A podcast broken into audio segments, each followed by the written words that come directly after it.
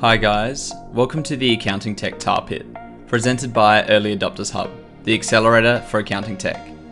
I'm your host, Jack Teal, and this is a podcast for accounting tech startup founders focused on no BS, candid conversations about the challenges and benefits of building a startup in the accounting industry.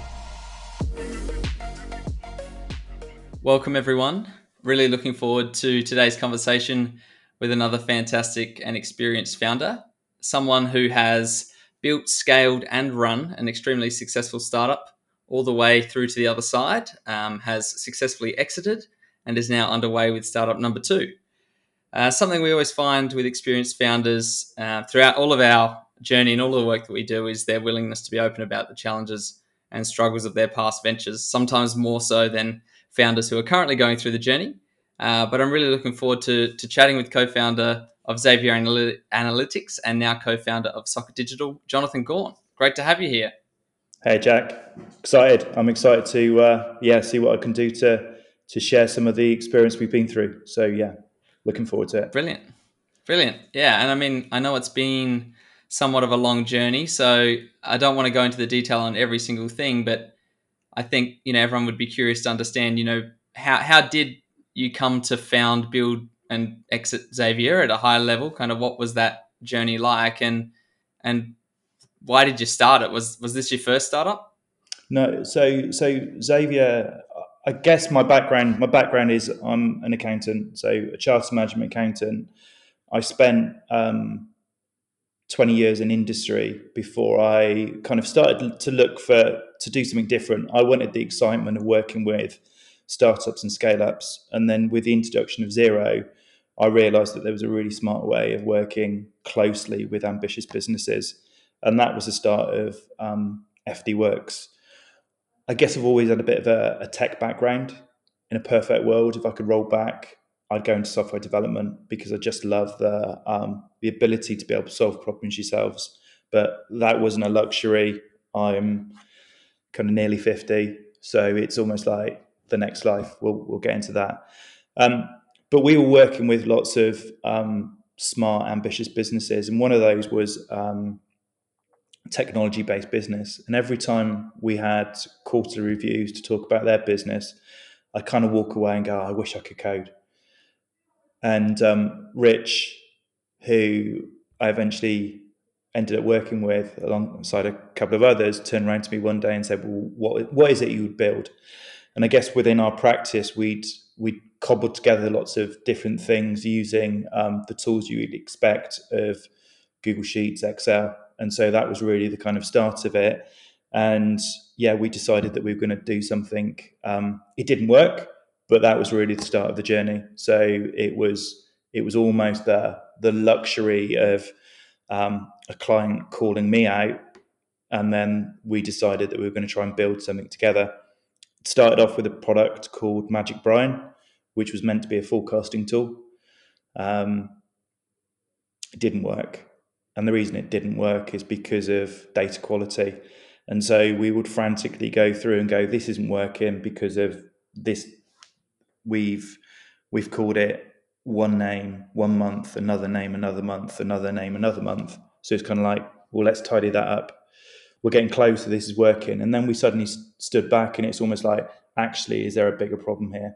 And that was the start of, of Xavier Analytics, where we we kind of um, were setting out to solve something else. And then we did a big a big pivot and realized there was a bigger opportunity there.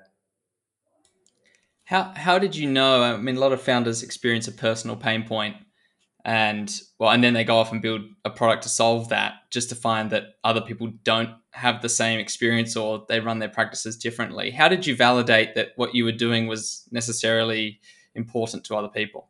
So so i guess we've always we've always gone with this philosophy of and, and i guess we've got the luxury of we have one whatever we do we've always got one paying customer in FD Works. Um, so we had this kind of luxury of let's let's build something which helps us out because we know that there's lots of similar um, accounting partners out there. So it was almost that bit of well, let's build it for us, And then once we've got something that we've built for the one, we almost then started to kind of go out and with our um, kind of network, use my network a little bit to sort of say, I've got this. Would it work for you? Or what else would you do? So then you start building for five, and then you get in kind of lots of feedback. And then from there, it's almost that bit of we went wider and we realized actually there was a there was a real need for it, um, and we were solving real problems. So for me, it's it's that bit of um, we're perhaps different because within the team as well, we've got the skills that we needed. So if I go back to um, Xavier Analytics or Dext Precision as it is now, in that founding team, we had um, two accountants who were working um, in small businesses every single day. And then from a technical side, we had um, someone who's very, very strong in products with Rich. We had um, a fantastic designer in Helen, and we had a fantastic um, technologist in in James. So almost we had that kind of perfect team that we could bounce everything off of each other. Um, and I think one thing that's very very different as well is we were never on the clock. So it's that whole bit of um, we were never working against a budget. So we weren't specking something and then going to a, a software house to say, "Can you build this for us?" We were all in it together, and so we could do the right thing as opposed to doing enough with the money we had, which I think is slightly different to to a lot of um, kind of businesses out there that are starting up. Yeah, so I mean that's really interesting, and and obviously that was you know maybe the beginning of the journey, and and part of the reason why you were able to to build a good product. I imagine though that you know despite having a good team and and and having a customer right from the get go, that it wasn't uh, you know the easiest journey and the smoothest journey. So can you talk us through you know maybe some you know thinking you can look back retrospectively, and it's easy to say these things now, but was there anything in particular that you felt you didn't get right or you know, we'll get to startup number two soon, but that you're definitely going to take a different approach on? Um, I, I, think kind of hindsight's hindsight's brilliant. And and what did we do? Well, we bootstrapped it completely. So we didn't um, we didn't raise any money. Um, I often wonder whether that's that's something that wasn't the right thing to do. And in terms of why, I guess it starts to give you you some value. So if you if you raise money, it's almost locking in a price at that point in time. I think then thereafter, providing you can demonstrate traction in terms of how you're growing, um, you've always got a point of reference. So if you raise money and you've got a three million pound valuation, and then six months go down the line and you've grown, well, actually, you can be worth more than that along the line. So I think that's that's kind of an interesting. Um, would I do that differently next time? Possibly.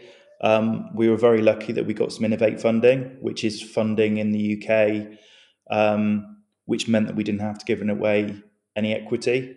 Uh, again, if we'd raised money, could we have built a bigger team and moved faster?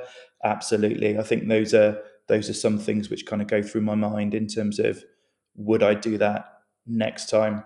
That's that's definitely a possibility. Um, other than that, I kind of yeah, there's lots there's lots of things. Maybe we we would have um, we went through a process of actually we changed around some of the technology, but again, I think that's that's more the bit of we were doing things on a budget so it was almost like, what's the cheapest? And that's some, definitely something we've done differently the second time round. It's almost like, let's build an enterprise infrastructure before we even start, because we are starting out with the intention of scaling. So we've gone straight to AWS. Um, and we've built on there. Whereas previously it was almost a case of actually we can save $100 here, $100 there, but actually we probably um, spent more than that in terms of rework as we went along. But I think part of it is is we are making progress. You can't do it all. Um, you've got to make choices. Jonathan, just on the bootstrapping, you, you, you talked about the limitations and the negatives, but were there, were there some positive for bootstrapping, things that enable you that you think if you raise money, it would have been more, more difficult or different? I, I guess it's I guess it's who you answer to. Um, so the fact that we bootstrapped meant that actually we were answering to ourselves, um, and we could definitely clarify the direction we were heading in. So we were in complete control. I know, um, having spoken to other founders in terms of also our own customers, when you raise money, you've possibly then got someone who's got a slightly different agenda. So whilst you whilst you might think that's the direction we should be heading in, if someone's influential is kind of turning around and going, no, no, I think you should go in a different direction, then I think that's a, that's kind of a challenge. Um, so yeah, I, I, I think it's that that's definitely something for consideration. Is is almost like do you give up control by raising money? And I think part of that comes back to how much, who it is you raise from. Um, but we were we were kind of lucky that that yeah, as as a group of us, we decided that we were going to make some sacrifices up front because we wanted to re- retain the control. Yeah. So so how did that whole process? So you bootstrapped it, and then eventually were able to exit. Obviously, with Dext deciding to purchase uh, Xavier. So can you talk a little bit about that, and you know how how early you kind of saw that opportunity, or or, or potentially how early you decided, yep, we need a we need a plan to get out, or was it just a a, something that presented itself. Can you just explain how that all went? So, so we never had a plan. It, it bizarrely, um, it was a real, yeah, it was like a rocket ship. So um, we we we created something. Um, we went to XeroCon the year that um, Instafile was was acquired, and we'd literally just started kind of building um, building out and it, it, was almost like the motivation we needed of almost like right okay we're going to be back here next year in some shape or form. Imagine if we were on on stage. So i guess we were um, we were always building it with a mindset at, at some point there would be an exit. Um, and i guess the more natural choice where do we think we would would exit would probably be Xero because we were building purely on that platform. Um, we went to XeroCon and um, we the year after we paid for a stand and it was just incredible. We just had like um, three or four deep all the time of people just coming over and going i've heard about this. This is amazing. I need to bring my um, partner back and show them. So it was just um, madness really in terms of the kind of the traction and the feedback we were getting from customers so that that really kind of um, G'd us on. And I guess from that point on, the shape of the business changed slightly as well, because actually, when you get more customers, you um, you're not able to do everything, and actually, those customers start to take the priority. So you do start to slow down in terms of the development. Um, and so we started to then get um, more revenue on boards 2020 was really the kind of the start of um, COVID kicked in. So we were we had we had a kind of discussion around what do we do, and, and it was almost that point of we reckon within six months, mid middle part of 2020, we were going to go out and raise some money.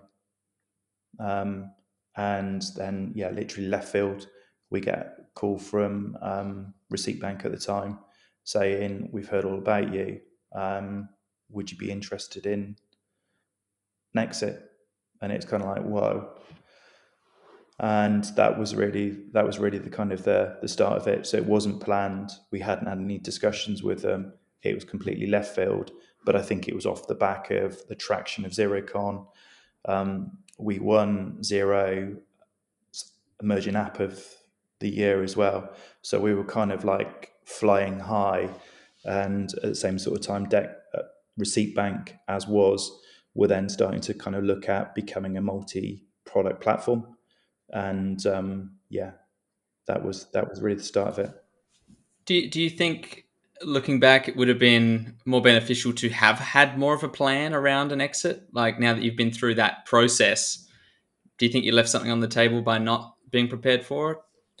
I kind of I kind of think that playing to our strengths. So we weren't when you start up and when you scale, you have to have all of these different um, skills. And I think in terms of from from our perspective, in terms of what our core skills are, our core skills are around subject matter expertise, building out products. We were never um, those sales and marketing kind of experts. So I think I think actually it was um, the opportunity to join someone like Receipt Bank Dext was incredible because actually it meant that we could focus on the bits that we were very good at, knowing that they had um, they were able to do the marketing, they will be able to do the RevOrg part of um, building a business. So it just felt kind of natural, and and yes, you could you could sort of say, well, should we have held out? Um, I guess one of the other things, maybe with hindsight, we should have um, engaged a corporate finance company to almost perhaps go on a bit of a beauty parade. But again, I think that the exit to Dext was a was a good choice. Um, we learned an awful lot from it. Um, yeah, there's always a what if, but I think the the what if isn't. Yeah, we we've done we've done all right from it.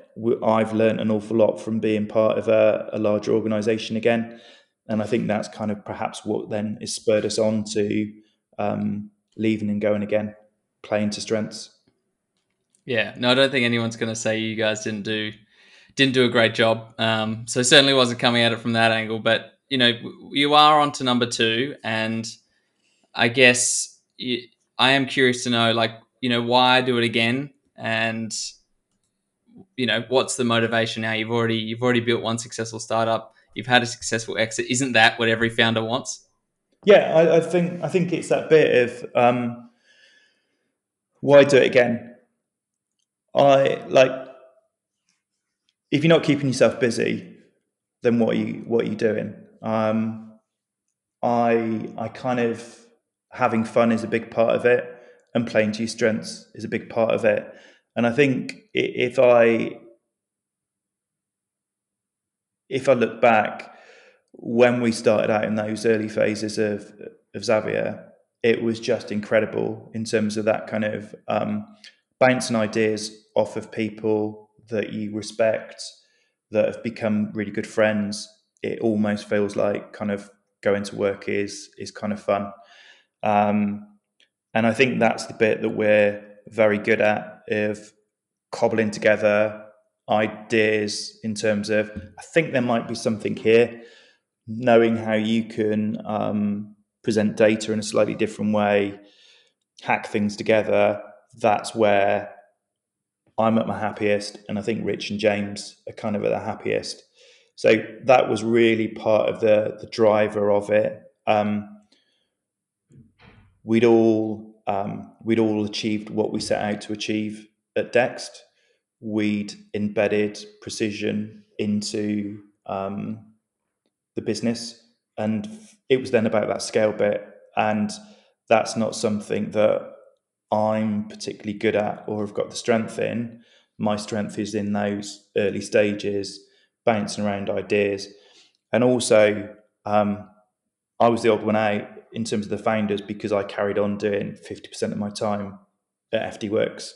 So I continued to um, work in practice. And so I just felt as though there was still lots of unsolved problems that we could solve. And had ha- started to kind of hack together a few ideas in terms of well what we could do. Um, and the last two years as well, I've been teaching myself to code. So I've got some really bad code that I've kind of cobbled together and is solving smaller problems. And so the idea now is, well, can we take some of that and um, Rich and James will rip it to shreds, but then we'll build, we'll we'll find something in there which is which is kind of gold, and we'll take that forward with our next project. I love that. Wish I well, you've you'll inspire me, I'm sure, to go and do something myself. But in terms of in terms of your confidence levels with this startup, how how confident do you feel in terms of this is going to be something that succeeds? Um, and can you compare that to how confident you felt at the same point? Yeah, with Xavier. So, so I guess I guess um, super confident. So if if I look, if I think about it, we've started a we started a new business on the first of January. Um, we've already got one paying customer. So that's FD Works. So we've got a we've got a paying customer and so we are able to just kind of relax a little bit. And worst case scenario, we just make FD Works and a more uh, a more efficient accounting practice. So that's kind of the premises of if nothing else, we can scale FD Works. But it's more than that. It's more than if we've got problems, then those problems are likely to be similar problems for other partners like us. And like us, what does that mean? Well, we use Xero at the core of what we do. We use Dext products at the core of what we do. So we just think there's lots of other people out there who are going to be very similar. So actually, why won't we? Why won't we be a, a success? Jonathan, just to to challenge you on that quickly, um, how do you make sure that you're confident, but you still have the the humility that you don't know what you don't know, uh, even as a second time founder, and you don't become overconfident and develop a lot of uh, blind spots? So I guess we've got uh, we've got a team of nearly twenty people that are going to hold us to account. So we've kind of um, we've engaged the whole team in terms of introducing Rich and James to the business. And we've kind of set out quite a bold statement in terms of we're here to solve your problems. So I think they're going to hold us honest. Um, and we've already kind of started to ship some things which are starting to make their lives easier. Um, and I think what's what's very different to perhaps other um, software vendors out there, we are on the ground all the time asking questions and almost we're taking a stage further and get and saying, "Show me." So so we are um, we're really kind of deep, and I would hope all of us are fairly humble in terms of almost taking the time, not making assumptions about what we think the right thing to do is. We are almost going, does this work? And constantly kind of playing back and um, feedback's very strong. So yeah, hope I, am I'm, I'm kind of like quietly confident, um, but the the team are also very very vocal in terms of what they're expecting. In in our little preamble to this discussion, you mentioned that you you're you have a bit of a luxury right now in that you can take it a little bit slower, perhaps than you did than you could last time.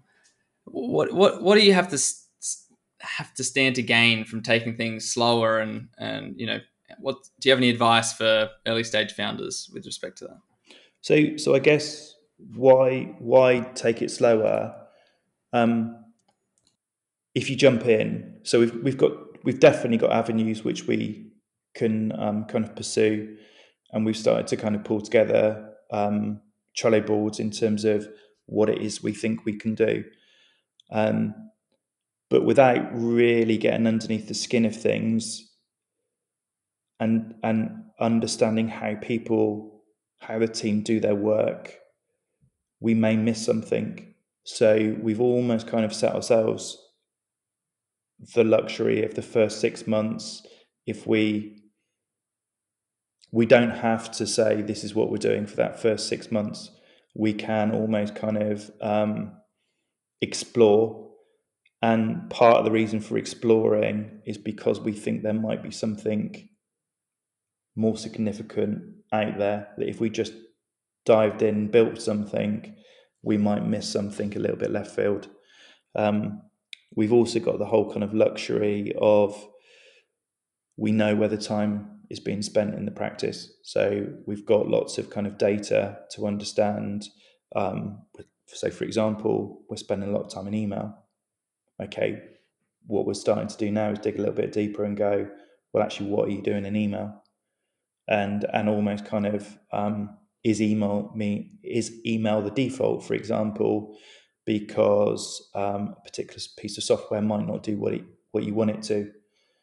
Well let's kind of explore those types of things and i think if we if we just dived in um, we may miss some of those um, kind of nuggets which may influence a feature or they may influence a product. Um, so yeah let's be let's be open-minded. And again one example already we've had a challenge whereby software you've got to put um, a phone number in so you've got to put a text message in to receive a code. The team have been using their personal mobiles. Rich and James have kind of looked at that, and already they've built something whereby we've now got a centralized um, phone number that we can link anything to, and that's pushing it into Slack. So it's little things like that that um, we would never have spotted had we just dived straight in. But we've come up with a really nice little um, hack that the team are already starting to kind of get value from. Now, that's not going to be our end business, but it might be that there's there's other things like that that we can piece together solutions, and they will help people. Um, if we go too fast, we'll miss those opportunities. Jonathan, just to touch on something you mentioned very slightly and briefly, but I still picked up on that.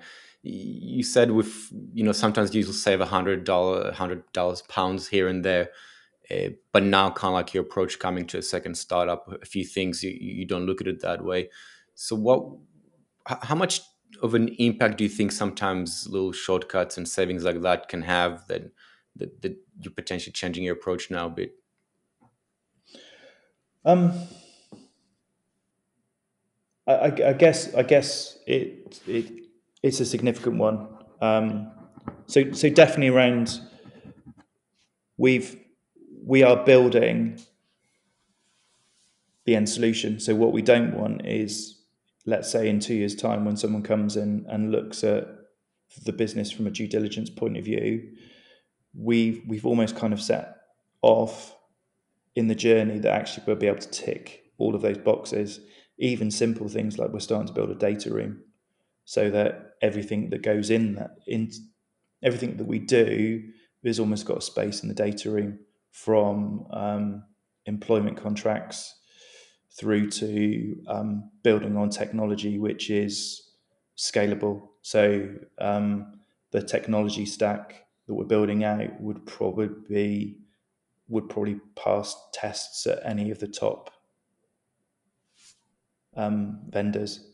So everything is on AWS because actually, as soon as you say it's on AWS, it ticks a box. Whereas if you said it was on DigitalOcean, it would be a we've got to do more testing on it. So we've definitely kind of set out on that journey of let's do the right thing, even if it's going to cost us a little bit more in the short term. But actually, I think it's not just the money that's important, it's also the time in terms of rework. So yes, you might save $100 every kind of month, but actually when it comes to a rebuild, it might take you um, months to do it. And I think we don't necessarily put enough value on our time because it's always harder to track. So yeah, for me, for me, it's almost that bit of we are starting out big, even though we're small. It's a, it's a really interesting one because I think there's a lot of founders out there who think, oh, it's a good problem to have. You know, if I've got customers and I've got scale issues, that's great. I'll deal with that when that happens because it means I've done something right to get to that point. Um, but it's interesting to hear, you know, despite you know all the success you guys had, that you're going to change your approach this time around. So, look, it's been a really good conversation, and I don't really want to end it, but you know, we always ask one final question of the founders that we talk to, and it can be difficult to answer on the spot. So I appreciate that. But when you look back at the journey that you've been on anywhere throughout that journey uh, and where you are now, um, you know, do you think there's anything that any strategy, any decision you made, or that you see a lot of founders make that that looks really good on the surface, but is a bit of a tar pit underneath in saying that you know a lot of startups make these decisions because it looks great, but it's really it's really not as good as it looks? Oh, tricky question. Um,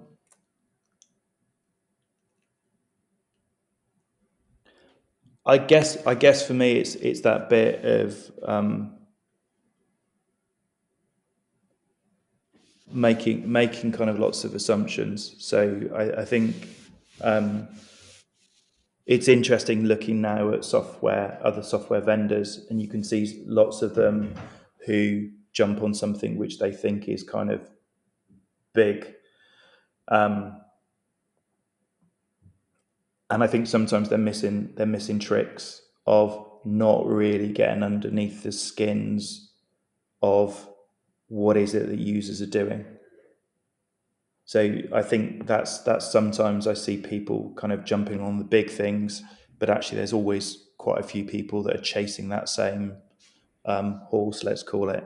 And I think that I would always say that bit of really stop and ask the questions of the people that are using it, how they're using it, why they're doing it in a certain way, as opposed to just making those kind of assumptions and following the big things um, because quite often the people that you're following have got bigger pockets than you.